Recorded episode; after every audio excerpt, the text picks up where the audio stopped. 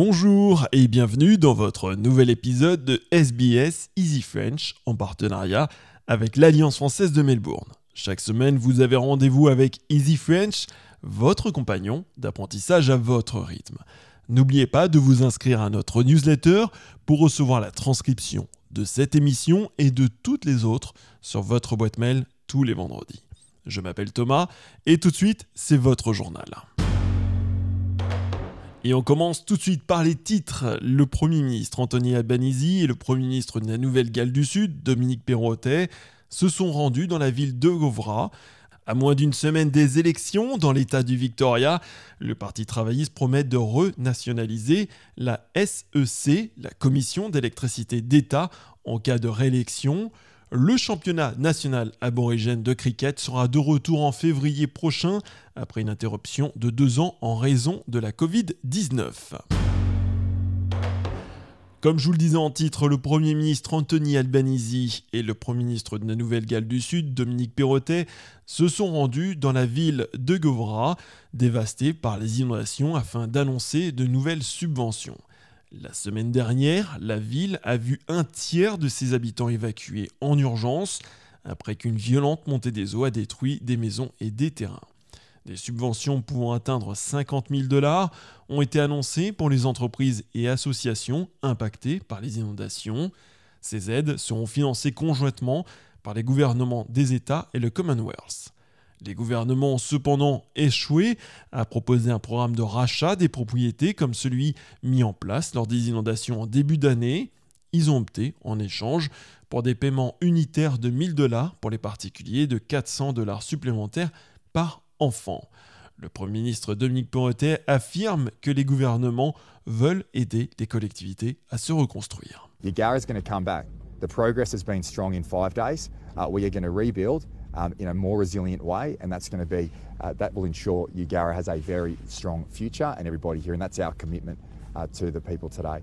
Le financement fait partie du fonds local de reconstruction d'un million de dollars, lequel sera étendu à 46 autres zones de gouvernement local déclarées sinistrées.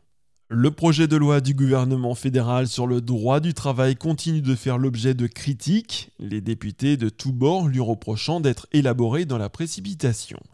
Le gouvernement albanese veut faire adopter le texte avant les fêtes de fin d'année, mais aura pour cela besoin du soutien d'au moins d'un sénateur indépendant, les députés ACT, David Pocock, semblant être l'allié le plus proche du Parti travailliste. Mais bien que reconnaissant être en phase avec 85% du texte, ce dernier reste cependant sceptique sur certains aspects du projet de loi, affirmant qu'il ne peut pas en toute bonne conscience le soutenir dans sa forme actuelle. I want to get this right. It, it affects too many Australians, too many workers, too many small businesses. My priority has been working through the detail, consulting, uh, ensuring that we get the details right. As I've said to the, the government over and over, 85 90% of this bill would, would pass today in the Senate. It, it has my support. It's the last details with some really serious and, and valid concerns being raised. Le sénateur Pocock s'est appuyé sur des travaux de recherche de la bibliothèque parlementaire, suggérant que les affirmations selon lesquelles les accords de branche pourraient réduire l'écart de rémunération homme-femme en Australie n'étaient pas exacts. À moins d'une semaine des élections dans l'État du Victoria, le Parti travailliste promet de renationaliser la SEC, la Commission d'électricité d'État, en cas de réélection. Le Premier ministre Daniel Andrews a promis de protéger la commission de la privatisation et de remplacer les centrales privées au charbon par des alternatives durables gérées par le service public. M. Andrews estime que la privatisation de l'électricité a échoué précédemment pour les habitants du Victoria, mais que l'inscription de cette promesse dans la Constitution rendra difficile son retrait par les futurs gouvernements. Labor is going to not talk about a transition but deliver uh, renewable electricity, 59,000 jobs. Fully 6,000 of those jobs will be apprentices. Uh, and we will again have a situation in this state where electricity is not about profit, but about people. That's critically important. Pendant ce temps, le chef libéral Matthew Guy a annoncé un projet de refonte de Federation Square d'une valeur de 5 millions de dollars pour transformer un terrain ferroviaire en un tout nouveau parc urbain. Matthew Guy indique que Federation East a été un terrain vague pendant 20 ans et que ce réaménagement fait partie de la mission de son gouvernement de faire de Melbourne la ville la plus agréable au monde. Les agriculteurs australiens devraient faire face à moins de taxes sur leurs produits après l'annonce d'un accord de libre-échange entre le Royaume-Uni et l'Inde.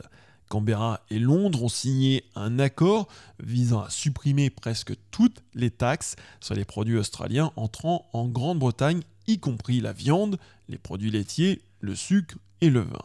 Les taxes sur 90% des produits australiens, y compris la viande, la laine, le coton et les fruits de mer, exportés vers l'Inde ont également été supprimés. La ministre du Commerce Don Farrell a déclaré que les accords, initialement rédigés par l'ancien gouvernement de coalition et adoptés par le Parlement ce mardi, marquent un nouveau chapitre ambitieux pour l'économie australienne.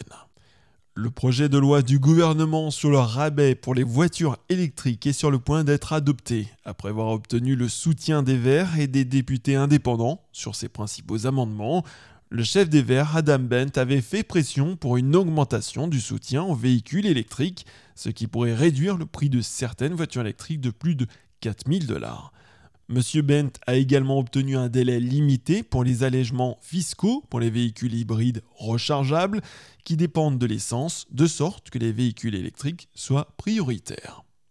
Le nouvel accord verrait également la transition du parc automobile du Commonwealth vers l'électrique. Le projet de loi de véhicules électriques devrait être adopté par le Sénat cette semaine.